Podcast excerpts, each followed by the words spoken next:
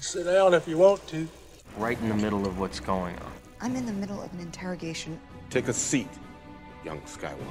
The middle children of history, man. Middle of the day, Alfred? Please, take a seat there. Right now, I'm in the middle of nowhere. Stop the middle, it's a basic! Meeting in the middle. Fight, fight. They fought for the freedom of middle. Middle. Middle. The middle of the middle of a middle. The middle of a war! This is freaking ridiculous! Why don't we have a seat? Talk it over. No! Not the middle seat! Leave that simp energy at the door and channel your big baller energy by listening to the Middle Seats podcast, the best in the house for all things movies and entertainment. And we start. We're off and running. I'm the masked man of the hour, Mr. Androge. Let's meet my quarantine crew. He's the real remdesivir for your coronavirus cure. If looks could kill, he'd be Ted Bundy, Mr. Nate Lungarini. what kind of intro is yeah, I'm this? I'm all kinds of bamboozled already. I was Oh, on a Lordy. roll last night writing this, and I just didn't stop myself at any point. I think you might have needed the brakes on this one, Drew. We'll see. Yeah. If you thought that was off the rails, wait for this. I vomit a little bit every time I look at his beard and realize there's an actual human being with goals and aspirations and a family under there. Mr. Jake Hensler. This is an intervention. the fact that you didn't stutter, air high five. Well done. Uh, I'm not saying I practiced, but I'm not saying I didn't practice. Uh, the middle seats, like I said, your best seat in the house for all things movies and entertainment. We're about two months into quarantine, so obviously we've been kind of thrown off the rails a little bit and thrown off of our usual schedule. From this point going forward, until we get new releases again, really, that are major releases, not like Scoob, other things that are actually things that you want to listen to us talk about. Tenet, Tenet, Tenet. Yeah, Tenet is hopefully the big mark for what we're going to start back up again. We'll talk about that in a little bit. But we're kind of going to be a little bit of a work in progress from this point forward. Uh, so today we have some unfinished business to take care of. We're going to wrap up our box office challenge, which of course was kind of abruptly ended a little bit early because of the coronavirus pandemic. Uh, but there are some reparations coming for one of the members of the crew, and if you can tell by my tone of voice, it's not it's not going to be good for one of us. I won't say which one. I'll let Nate do that in a second. Uh, then we're just kind of going to do like a news debrief. There's a lot that's going on specifically related to coronavirus. There's not a lot going on overall in the world of Hollywood because everything is pretty much shut down, but there's a lot to talk about as far as how the pandemic has shaped the future of probably the next two to three years of movies and TV, but specifically movies because we are a movie podcast. And then we're going to try something a little bit different with our third segment. Uh, we've been trying to brainstorm some ideas of fun things to do and fun things that would make good discussion topics. If you have any, please reach out to us on social media and let us know. But we're going to do a dissection of a year in film, and we're going to talk about how things have changed from the year 2008 until now. It might seem like a random year, but a lot of big things happened for movies just 12 years ago. It set up a lot of trends and a lot of things that have died since then. So it'll be a fun discussion, I think. We're going to have a lot to say about that. I'm going to hand it over to my good friend Nate Lungarini, who all winter and spring long has been giving you updates about our fun box office game. Well, now it's come to a conclusion, and it's time for someone to pay. Let's make some money! All you care about is money. The box office disaster. Money, money, money. All right, so here is your movie draft update. Uh, just as a quick refresher, the rules were that everyone had to pick five movies from the winter season uh, going into the first weekend of April. And whichever team made the least amount of money over the course of the season had to watch a bad movie of our choice three times in a row. So, the winner of the draft was yours truly, with Ford v Ferrari, Frozen 2, Bad Boys for Life, Birds of Prey, and the never released Mulan, which got cut off right before the coronavirus stuff started happening. So, even with just the four movies, I came out on top with $883 million to my name. And cockier than ever. Yeah. And cockier than ever. Bragging rights, apparently. hmm So then it just came down to who was going to be the middle and losing team, respectively. Who did coronavirus kick harder in the ass? Yeah.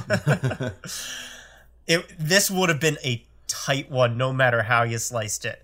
You had Jake's team of Knives Out, Jumanji, 1917, Dolittle, and Onward, which just got into theaters before things closed down and probably halved or even uh, thirded his total runnings. It only made 60 million uh, domestically before theaters shut down.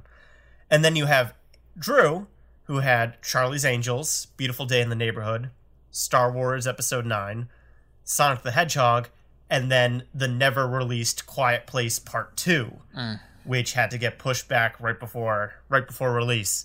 It still hurts to hear you say it. I know. So if Onward made more money, if Quiet Place got released, this is anybody's game, but we do have the final numbers. And Jake had seven hundred and eighty million dollars, and Drew last place with seven hundred and forty. Yeah. Well, let me just. Okay, go ahead. You finish up, but I have some things to say. Yeah, say something. Same something. I- He's got a lot. So first of all, there there still is no excuse for drafting Charlie's Angels and a beautiful day in the neighborhood. I'm gonna get that off my chest right now. I deserve the L just for that alone. There's a butt coming. Having said that, I would have beaten him if A Quiet Place came out. Like A Quiet Place would have caught Onward. I'm telling you. Would it have? Yes. It's it's hard to say. I think I think the original Quiet Place made something around 200 million. Does that sound right?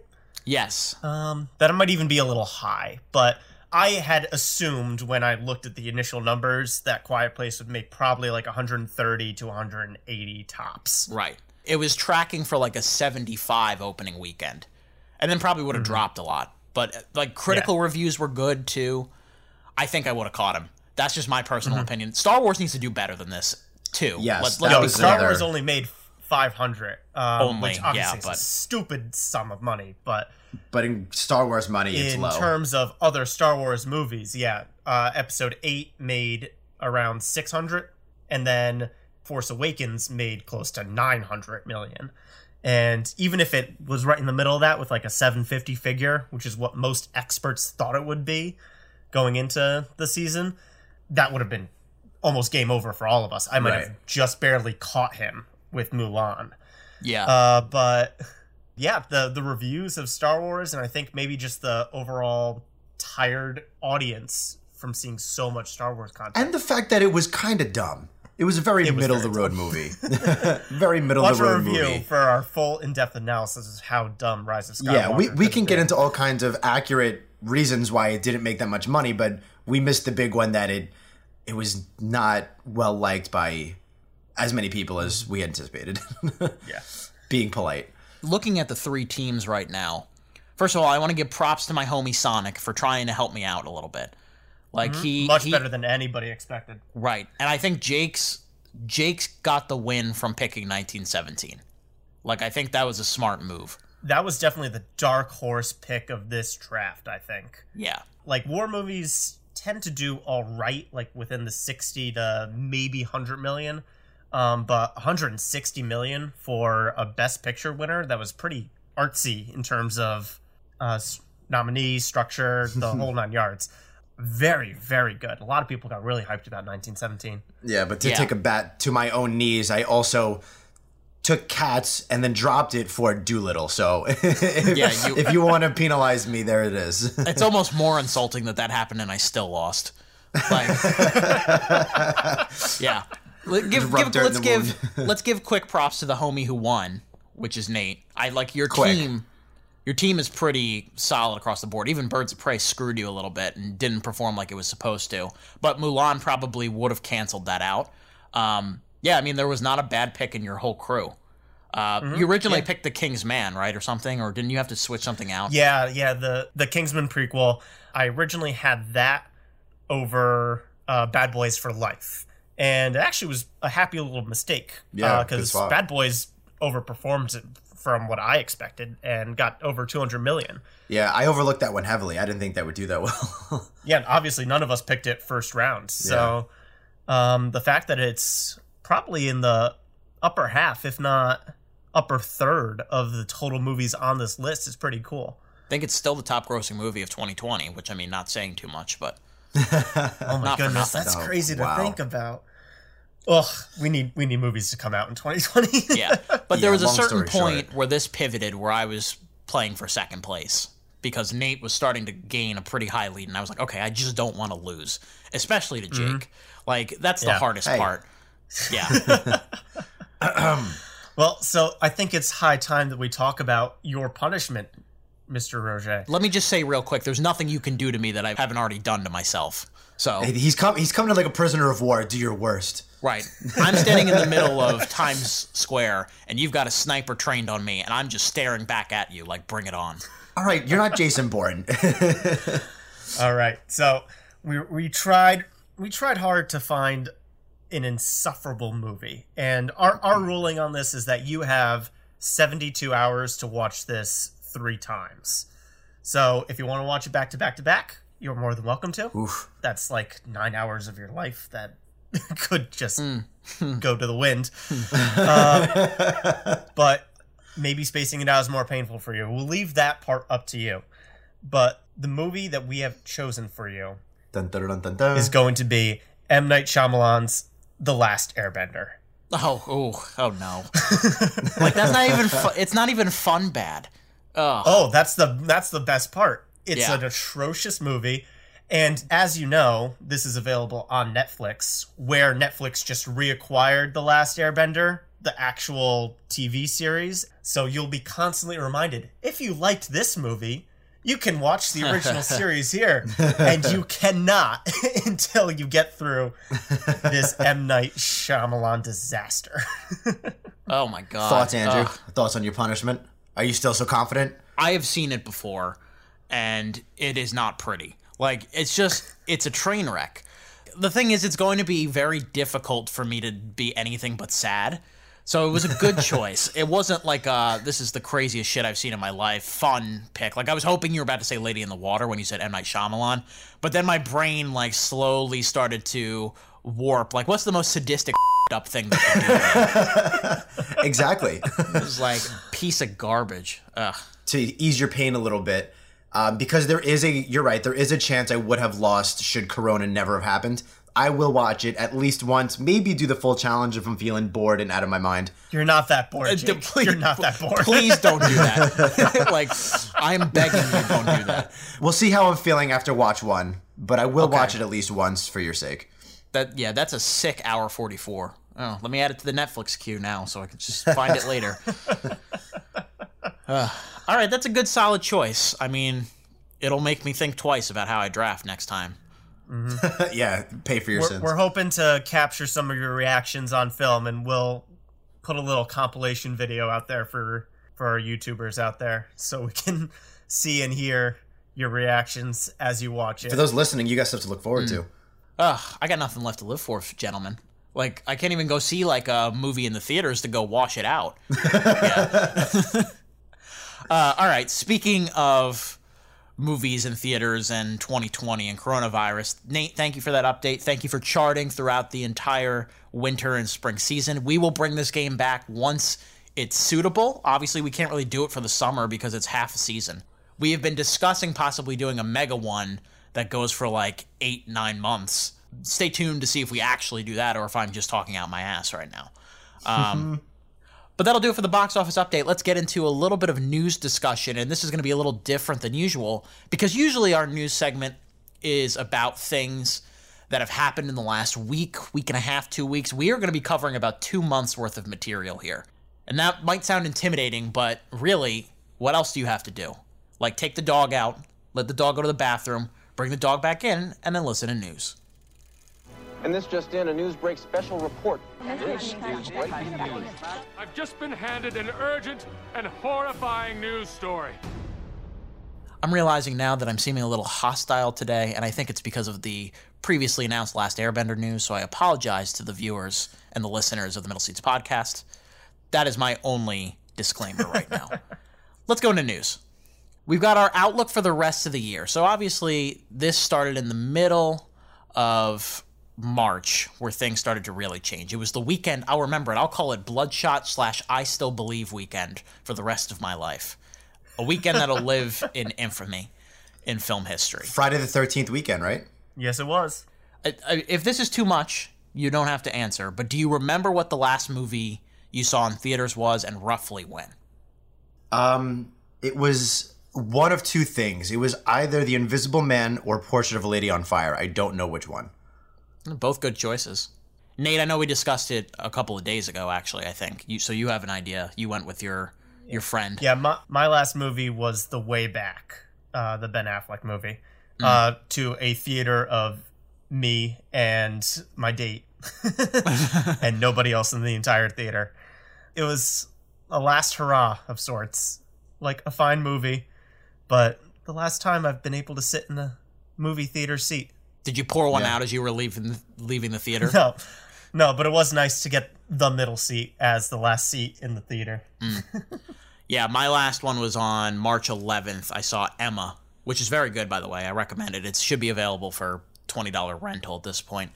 Um, but that was the last thing I saw. So I pushed it to the very end because around March 11th is when uh, the NBA took all their players off the court. Tom Hanks got coronavirus, and then we apparently that was enough for the government to be like, all right, that's that's once you go yeah. after Tom Hanks, we're done. Yeah, hold on a second. we don't touch Tom Hanks like that. Right. Something's got to be done. So the last 60 days or so have been studios just perpetually putting out press releases of disappointment every time I get an email from Variety, it's usually bad news. Like one of my movies that I was looking forward to has been rescheduled.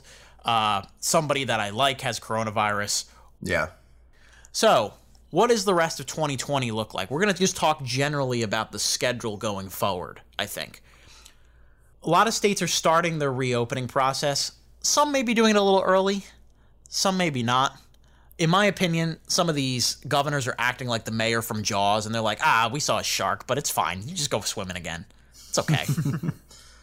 um, but depending on when we reopen, will probably dictate when movies start to come back, obviously. Right now, the date we all have circled on our calendars, whether or not it's going to happen, is going to be tricky is July 17th because that is the day that Christopher Nolan's Tenet comes out. And it is probably the highest profile movie. It is 100% the highest profile movie still left mm-hmm. on the mm-hmm. release schedule.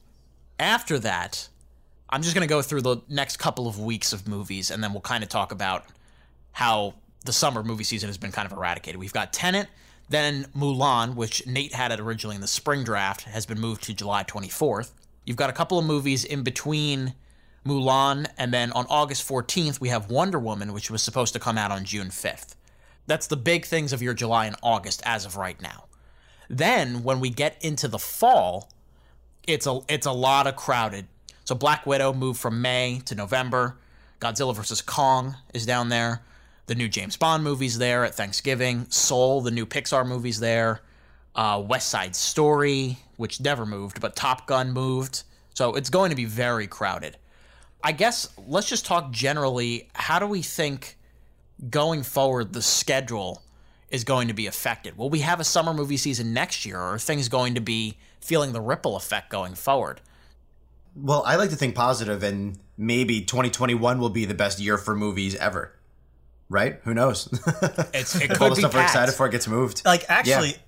maybe from a different angle, but this might be kind of like a silver lining for a lot of movie studios is that they have a lot more time to edit your movie now. Yeah. Like normally these things are finished maybe like a week or two before they go to theaters. You have a lot more time now. Yeah. Um that's kind of what happens with um that underwater movie with Kristen Stewart. Uh it was a movie that was just kind of stuck in development hell and release hell for almost 2 years if I recall correctly and uh, in that time they had a lot of time to edit the movie together so the few people that saw it i think it only made 10 million in the box Oof. office but it actually got pretty decent reviews for a pretty lackluster premise because they just had time to put it together and when you apply that to stuff like your big budget releases uh, that actually could do well for a lot of things we'll have to see yeah. Yeah, it's like a professor giving you like way extra time on a test. So if you don't if these if any of these movies coming out in November aren't good, there's really no reason. yeah. If they're done filming and everything, there's not a whole lot of reason. I think you have to say that the big winner in all of this right now, if there is, if you could call it a winner, is the streaming services because obviously they have a lot of extra traffic right now. We did a whole episode on streaming recommendations that I would recommend that you guys go and check out if you haven't already. But even beyond those older movies, we're talking about new releases now getting dropped on streaming. And it's a matter of how far the ripple effect will be felt. Is this going to be a permanent solution where some of these movies just get completely siphoned out of theaters and get sent to straight to streaming? Or is this just a temporary solution to the whole pandemic problem that nobody can go to the theaters and even when things reopen, people might be scared? Uh, it's a very interesting topic that we have been talking amongst ourselves about for like a month and a half at this point. And we'll get into the ramifications of what that means in a bit. But first, I kind of want to ask generally, Nate, like, do you think this is something permanent that we'll see going forward? Yeah, I I'm very curious to see what studios end up doing. Again, coming from the box office perspective, because I have been in charge of looking at the numbers for so long now. uh, even in the last five years, the amount of money that your big blockbuster makes compared to your like more tame release, like a smaller family film or comedy or something like that, it's almost like a huge wealth gap between those types of movies now, where a smaller movie that might make 50 million is now only making 20 or 10 million. Less people are seeing non blockbuster movies in theaters. And if sending straight to streaming is economical, I can totally see people putting like a Stuber or let's just, let's just for example say you know Charlie's yeah. Angels is off the board. Yeah, Char- Charlie's Angels, Beautiful Day in the Neighborhood. Yeah, ugh, yeah. What kind of asshole would pick those movies in a box office draft? I know.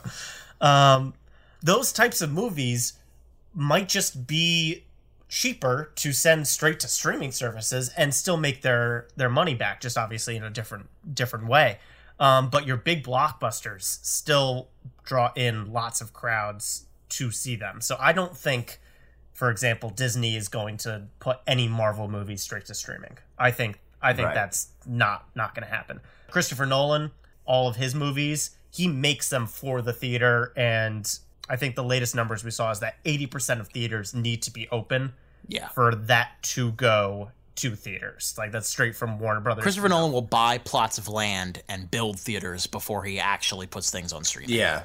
Yeah, yeah like he, he he lives for the big screen and a huge sound system. All of his movies require it almost the first time you watch it.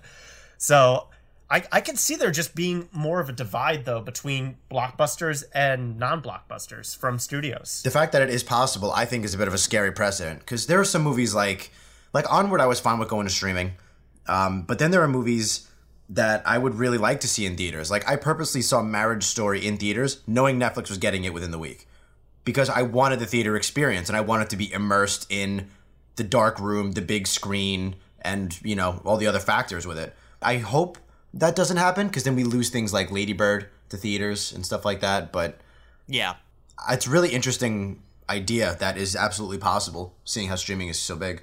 I'm worried about specifically the mid-budgeted movie, and we've talked about this a lot off camera, the three of us. But let me just kind of explain to our audience what I mean by that. Let's use a movie like A Quiet Place. I think that's a good example because that's not like a that's not a five million dollar movie, but it's not a hundred million dollar movie either. That's a movie that costs probably around the twenty five to fifty million dollar range. Like if studios see that the streaming services and the video on demand immediate video on demand services are showing good business and generating a lot of revenue, why would they pay for distribution? Why would they pay to send these movies to theaters? So what happens is these movies will go straight to VOD. A lot of people will watch them and they'll generate buzz social media wise, but not in the old school way where people were going to the theater and making an experience out of it. And what that really does is it hurts the actual theaters because now they're not making any money off of you and going and buying concession and they're not getting any percentage of ticket prices obviously if there's no ticket prices being bought.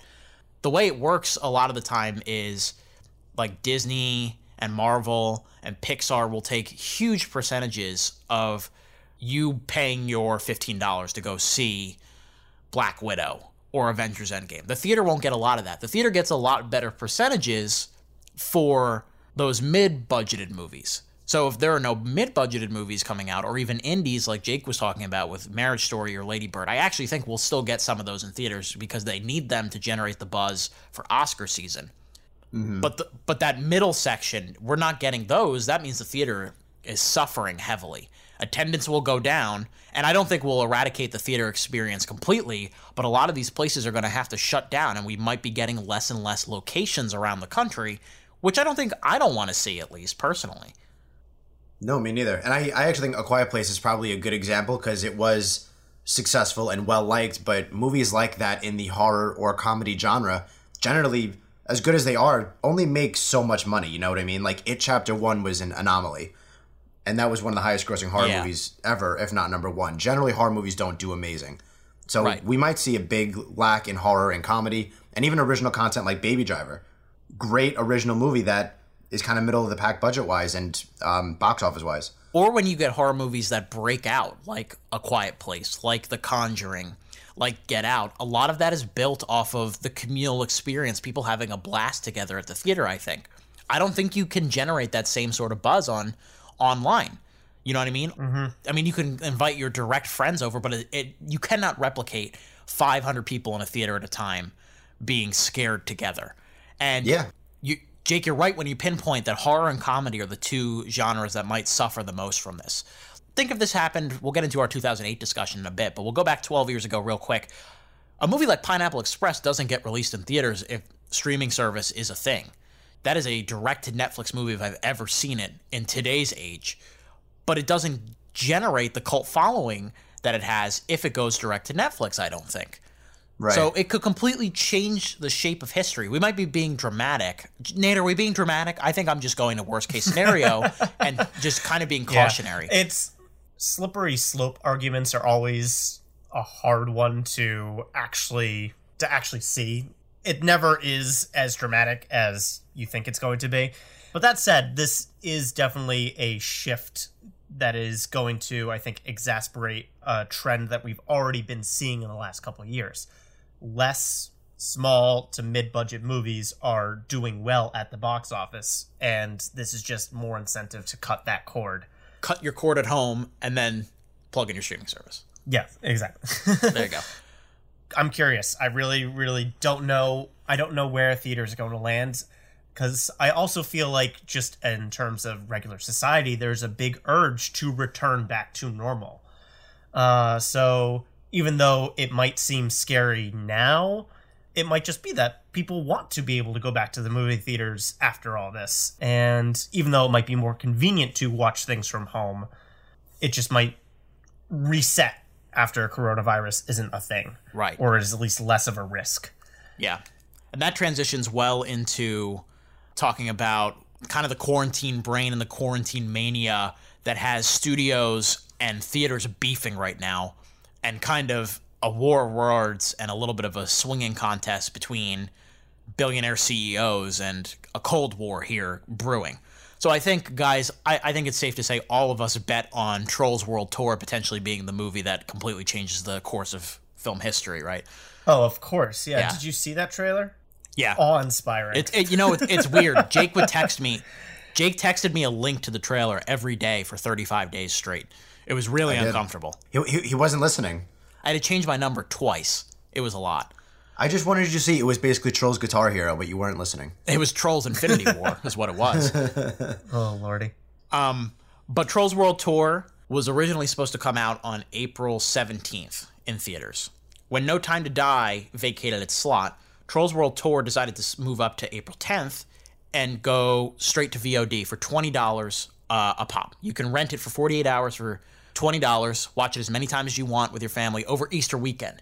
So it does really, really well for DreamWorks and Universal. The CEO for NBC Universal, his name is Jeff Shell, suggesting that future Universal releases could premiere simultaneously in theaters. He, he said Trolls World Tour did amazing. It outgrossed a lot of the money that the original had already made just in one weekend. And he's basically putting it out there. He's not 100% committing to it, but he's putting it out there that future Universal movies could release at the same time on VOD as they do in theaters when things get back, when the dust settles. Obviously, AMC and Regal do not like this. It basically violates what their agreement is, where there's a certain theatrical window where you can only have the movie in theaters and then you can transition to VOD releases. So AMC and Regal straight up say, we're not going to show Universal movies. All Universal movies. Whoa. All Universal movies. So this is problematic because let me read you some of the Universal films that will be taken out of theaters now.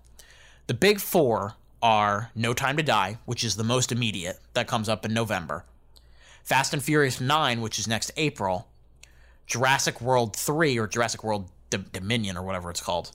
And Minions The Rise of Gru. Those are the big four, all potential billion dollar grossers. I'm not saying they will, but they potentially could get there, all four of those. So there's a lot to unpack here. Yeah, those are massive losses for for movie theaters to not like if movie theaters aren't going to show those, that's going to be hit for the movie theaters.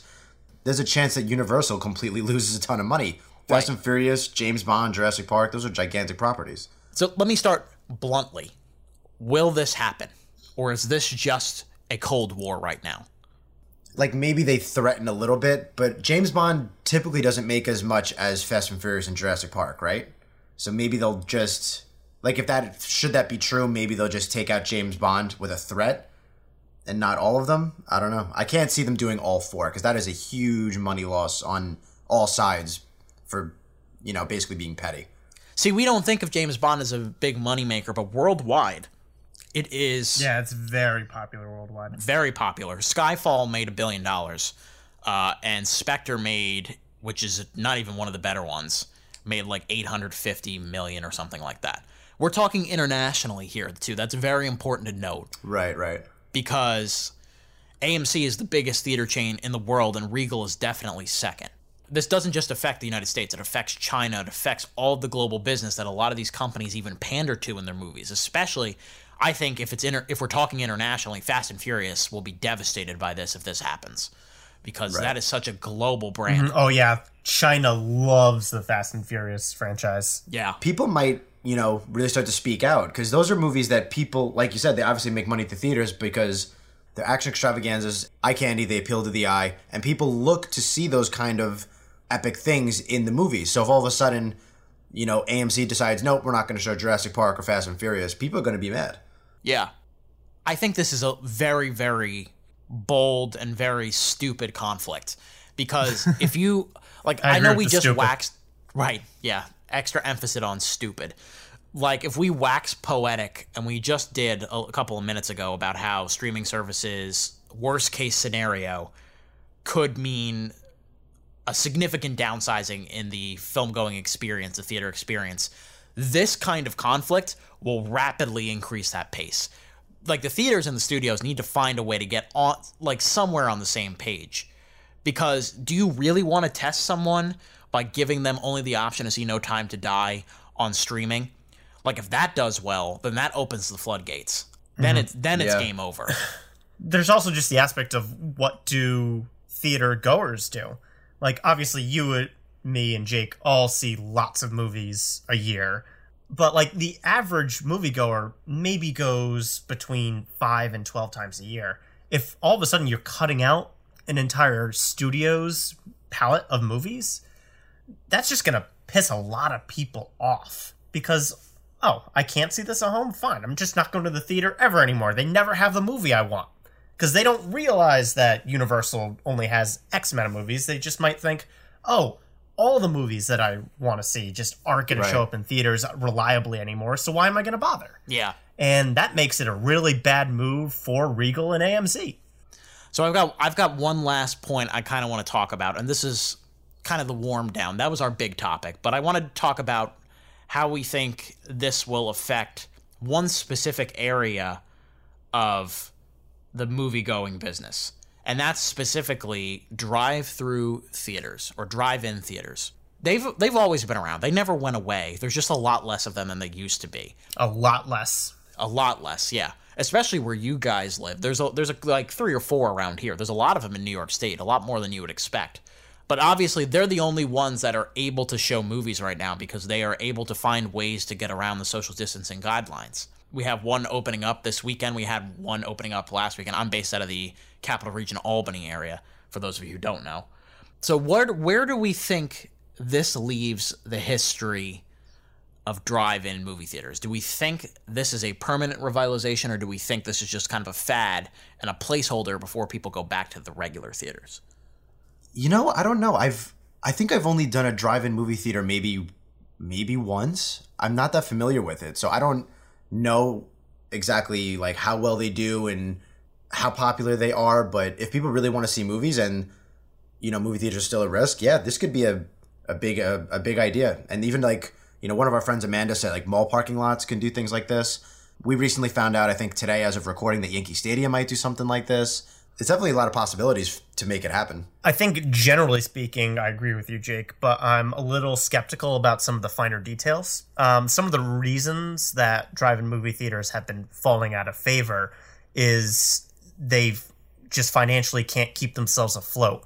The projector that you need for a drive-in movie theater is very expensive, and just like regular movie theaters, drive-ins don't make a ton of revenue to keep themselves afloat and a lot of them couldn't upgrade to new projectors. And that's why a lot went out of business in like the last 10 5 years.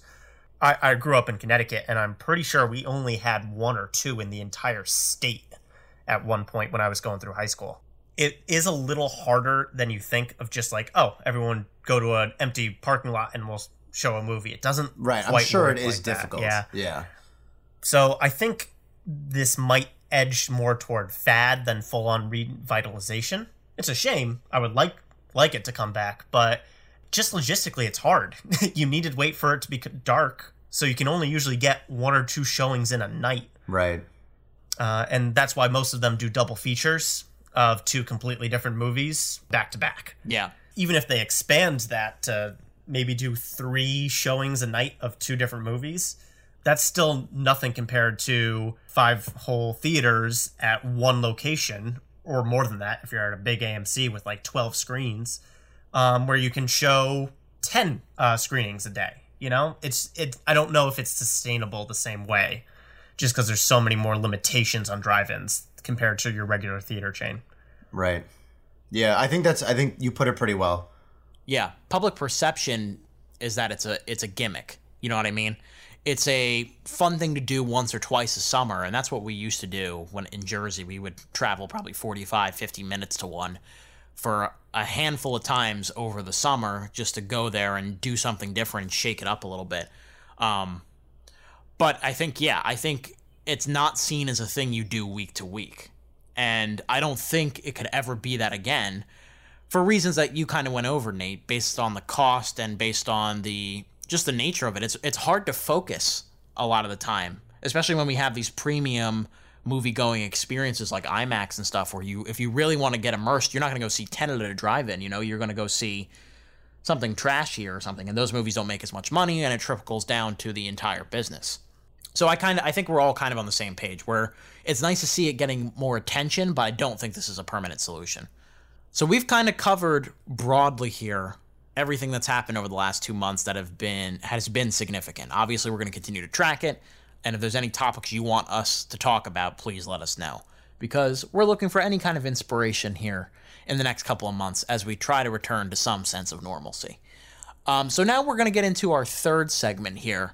Like I said, the show doesn't really have any structure right now. It's just kind of us having some fun, trying some different things that maybe we wouldn't be able to try in a normal world. So I guess there's a silver lining there we are going to talk about a year in film. I don't know if this is going to be a recurring thing or if it's going to be a one time thing. We'll see how this goes.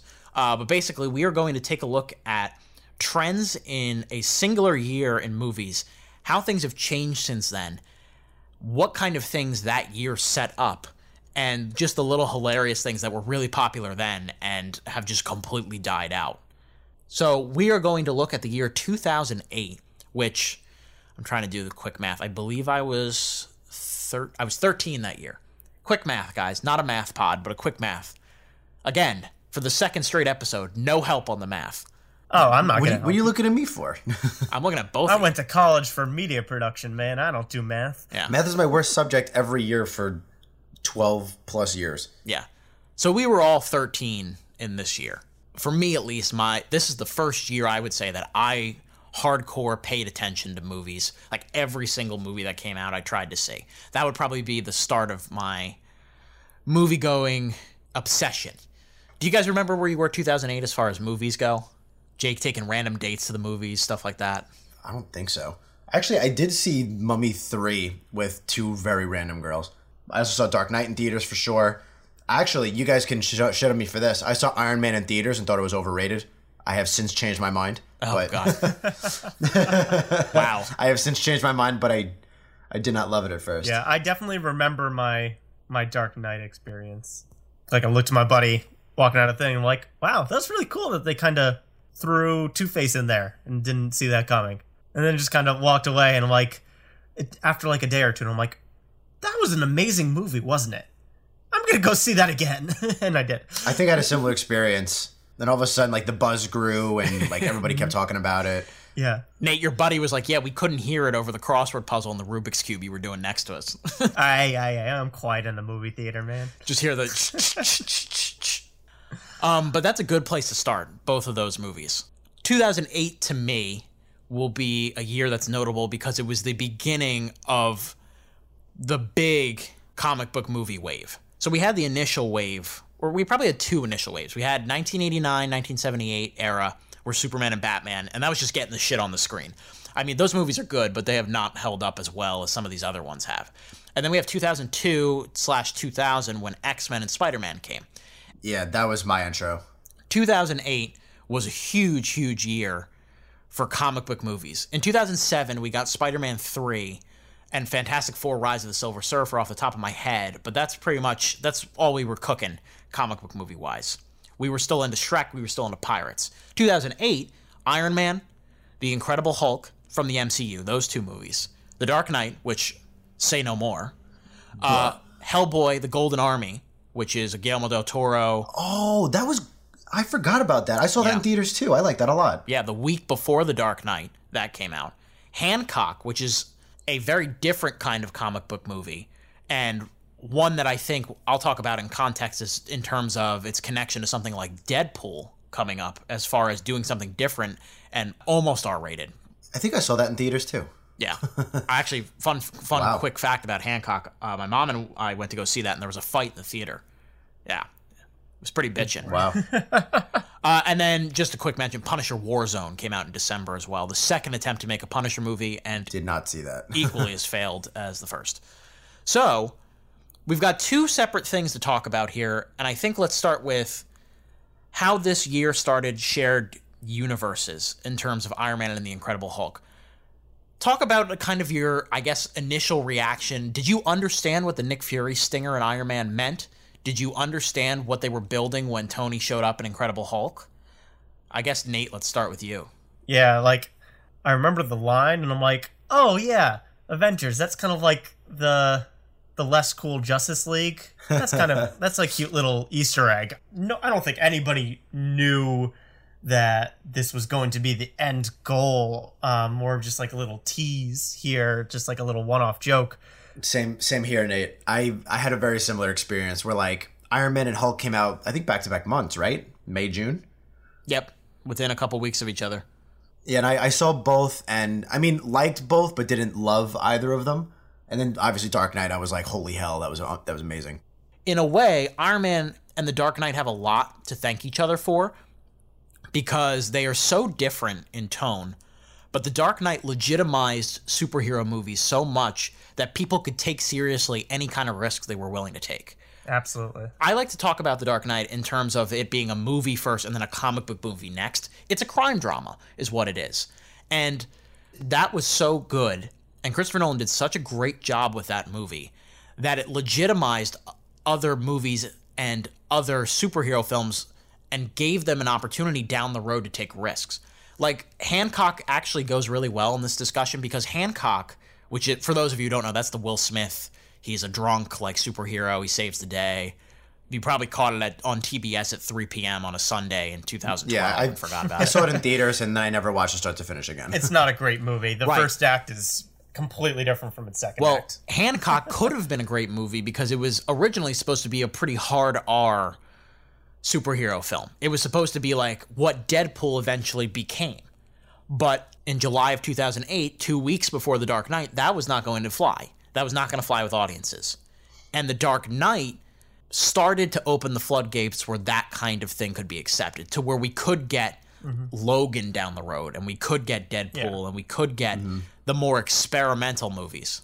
Yeah, superhero movies up to this point were for comic book fans or young teenage boys. You're nerds, you're geeks, you're, you're yeah. not Oh, you, nerds. oh, you going to see Spider Man again? Yeah. Loser. The Dark Knight made superhero movies uh, much more accepted. Like it was considered for Oscar buzz, you know. Like people were people were pissed this didn't get nominated for Best Picture.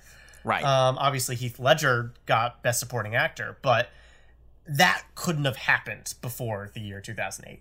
Now there's this age old argument, which with a two month difference, which one is ended up being more influential or you know big on cinema, Iron Man or Dark Knight, which is more important?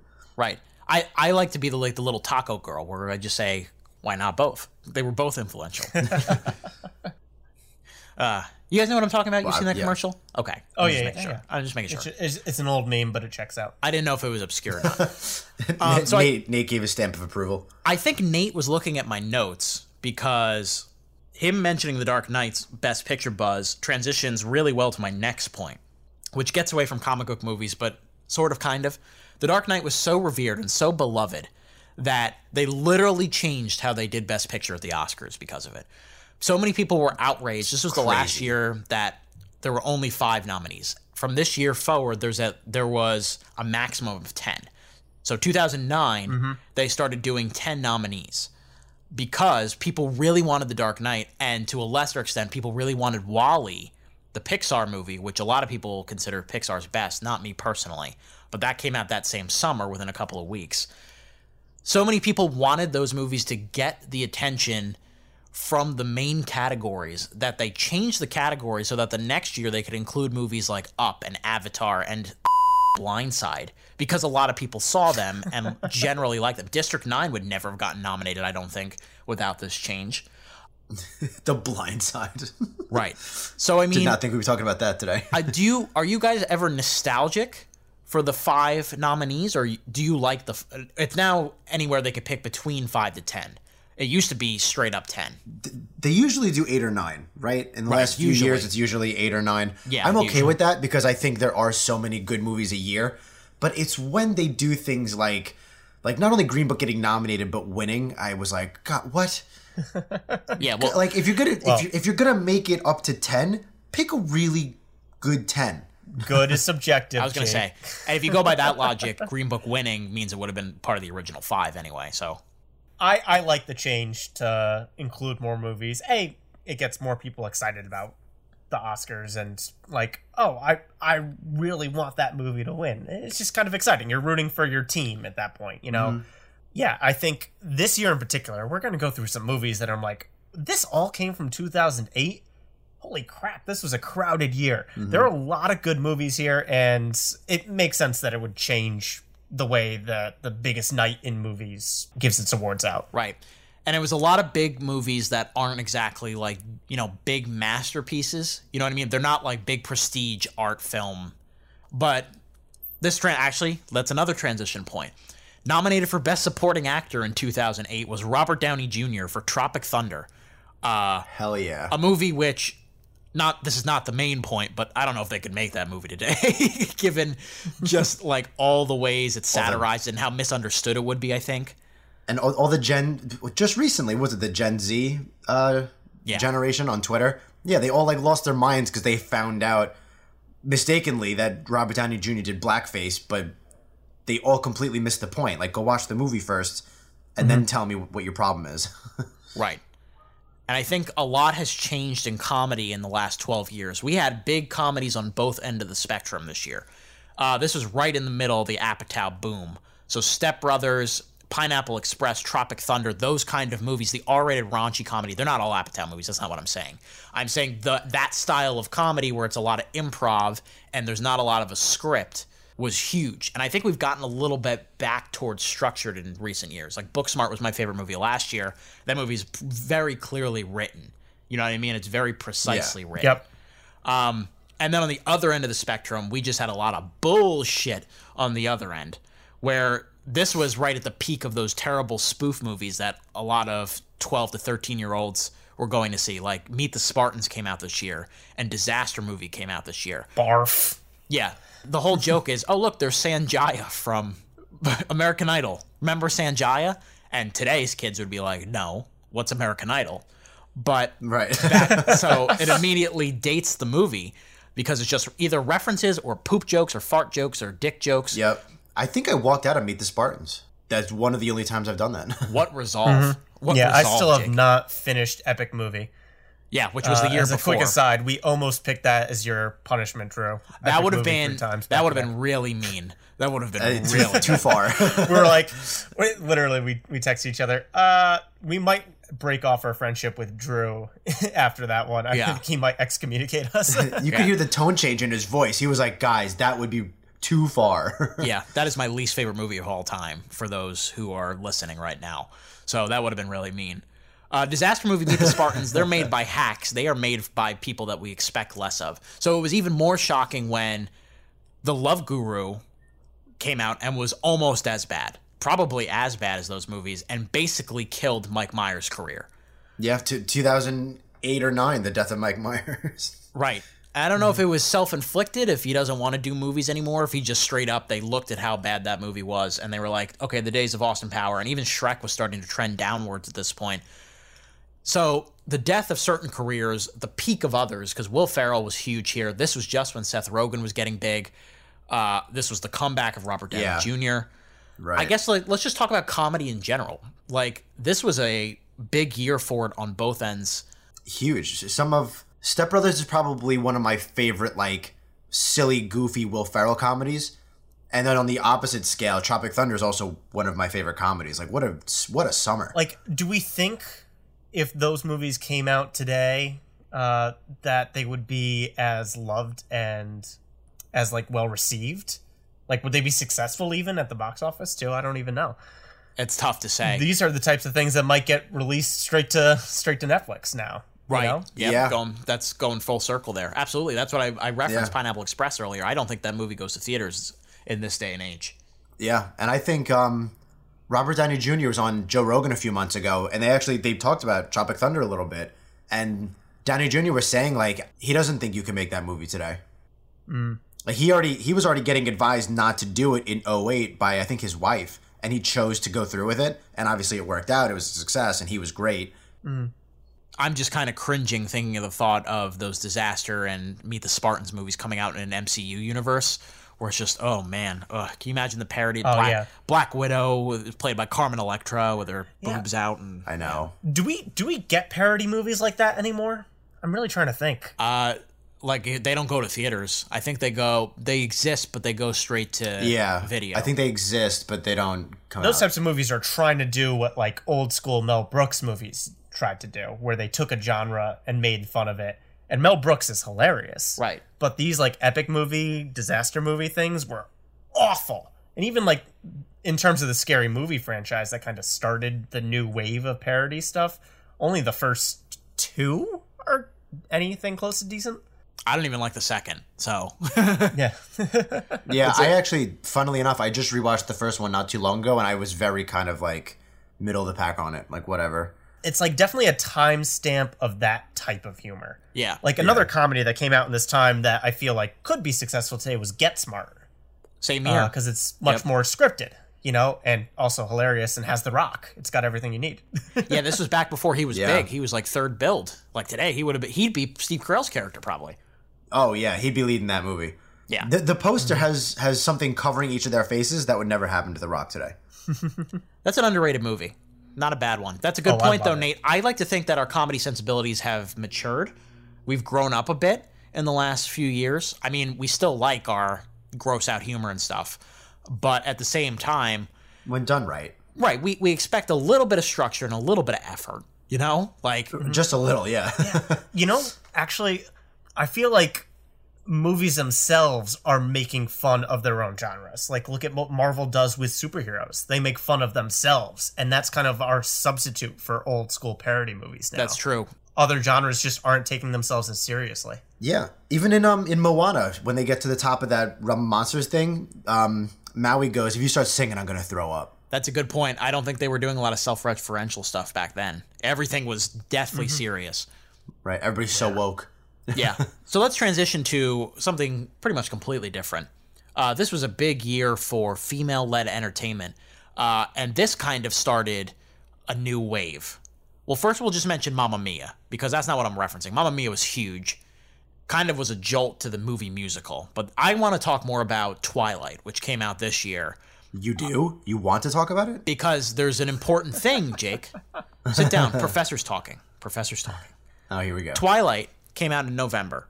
It was the spark that started a lot of young adult teen love story adaptations that were everywhere from 2008 to like 2015. Whenever Divergent burnt out is when that genre burnt out. So 2016, we'll give them an extra year. Obviously, The Hunger Games came along and was even more popular, but Twilight didn't have the crossover appeal that The Hunger Games eventually would have. It was very young girl centric. And it's ironic that a movie like Twilight is what kind of started Comic Con. So in July of 2008, Comic Con blew up in San Diego because they were going to premiere some of the first footage from Twilight and the stars were going to be there. And all these teen girls, like, sitting outside waiting to get into Hall H. A lot of superhero movies probably saw that and were like, oh, we can do that too. And it, from there on, it just took off. And now Comic Con is huge. Yeah. Like, not just comic book movies, but all types of anything remotely sci fi or fantasy blockbusters. They debut trailers there, they get sneak peeks there. And it's one of the biggest movie events of the year. Yeah. Uh, whole production teams and uh, internet commentators, they make careers off of one day. I didn't know Twilight had such a big influence on Comic Con. This will be on the test later, Jake. Don't worry. Okay, well, I've never seen Twilight, so I'll just fail that portion. It's fine. Yeah. Twilight obviously launching the careers of Kristen Stewart and Robert Pattinson a little bit. I mean, Harry Potter In- was in around. Harry Potter was around, but this was the real start of that trend that was everywhere. They were just trying to adapt every book for a couple of years. Percy Jackson got some. Yep, Percy Jackson's another good example. They tried to do Mortal Instruments. They tried to do her other uh, book, The Host. They put my girl Saoirse in it, and it still sucked. Right. Yeah. So you know it's bad. Right. So, I mean, Twilight, most notable for starting that trend for the next eight years or so, that no longer exists. Uh, real quick, we'll do a quick lightning round of stuff here. Just quick comments on each of these because we got to wrap up soon. Uh, Legacy sequels, which are the whole idea of, you know, making a sequel 20 to 30 years after the franchise has kind of died. Indiana Jones and the Kingdom of the Crystal Skull came out this year. Which did not work out. It didn't work out quality wise. Rambo also came out this year, but I think oh, Indiana wow. Jones is the appeal and the interest in it led to Force Awakens down the road. And which is interesting because they've been trying to develop an Indy 5 for a couple years now. Still in the works, hypothetically. Yeah, exactly. Right. We'll see what happens first, whether they make it or Harrison Ford is bedridden. I won't go far to say is like Crystal Skull started this trend, but I think it is worth noting that that is a trend that has still continued. Like they still do this. They do this with Star Wars, obviously. Um, they did it with Wolverine and Logan. Well, they did with Anchorman, 2000 and whatever to 2014. Yeah, Anchorman. I don't think that's a trend that's going to die out anytime soon, but it's just very sporadic in between because there's only so many properties to go around that people have appeal to. Jumanji is technically one of these types of sequels. Yep, that's a very good example. and that that just came out with its second sequel to that movie, I guess. yeah, so the third third Yeah. movie in the franchise, second sequel, yeah. So legacy sequels. Uh, this was the year that found footage kind of slowly but surely started to become more of a thing in the horror genre. Cloverfield came out this year. Uh, did pretty well at the box office in January. Um, a lot of people complained of the shaky camera work, but I don't think they understood what the movie was trying to do. Right, that was the point. Yeah. Also, the movie Quarantine, a small lower budget one in October came out, next year would be the year where found footage really took over horror because Paranormal Activity came out and was a massive, massive indie hit. And you could and cost like a thousand dollars. right around this time, you know, it was still popular was the Saw movies, and slowly but surely, found footage started to take over the what it was called the torture porn genre of movies, where it was just kind of blood and mm. gore for no reason, and now it's was more Yeah. based on you searching for the screen and for things jumping out at you. So found footage started to mm-hmm. make its kind of appearance here. Nate, I know you're a big horror fan, so I'm glad that I'm talking about this with you. Yeah, love it. Have you seen any Saw or paranormal movie? I've seen I've seen Paranormal Activity three. Just And three. then I had to drive back home at two o'clock. Interesting. mainstream audiences embracing international culture is another thing I have written down here. Uh, Slumdog Millionaire, a movie I have not seen, by the way. I still need to see that. Same. Won Best Picture that year. Uh, obviously, big Bollywood vibes. Still an American speaking movie directed by Danny Boyle. But in a way, there's a little bit of foreshadowing here for what would come later, which, of course, Parasite winning last year. This, I think, was the beginning of the inklings of the idea that a movie with that embraces foreign culture could win an American award like the Academy Awards. and speaking of last year, Joker getting all those nominations can probably thank The Dark Knight. Yeah. Comes full circle. Two actors have won an Oscar playing the Joker. And then one minor note, and then I'll give you guys a chance if you have anything else you want to talk about.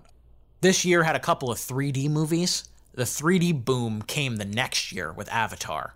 There were other movies that were using 3D, but the real big 3D boom where every major movie was coming out in either good 3D or bad 3D, speaking of The Last Airbender. Ugh. It was some of the worst converted 3D that's ever been put to film. But yeah, so 2008 was kind of the start of that trend, and then that quickly died out when people were like, let's not spend $16 to wear sunglasses. Yeah, I was never a big 3D guy, even Yeah. as a kid. Another gimmick similar to the drive through, in my opinion. But you live and you learn. Certain things make money.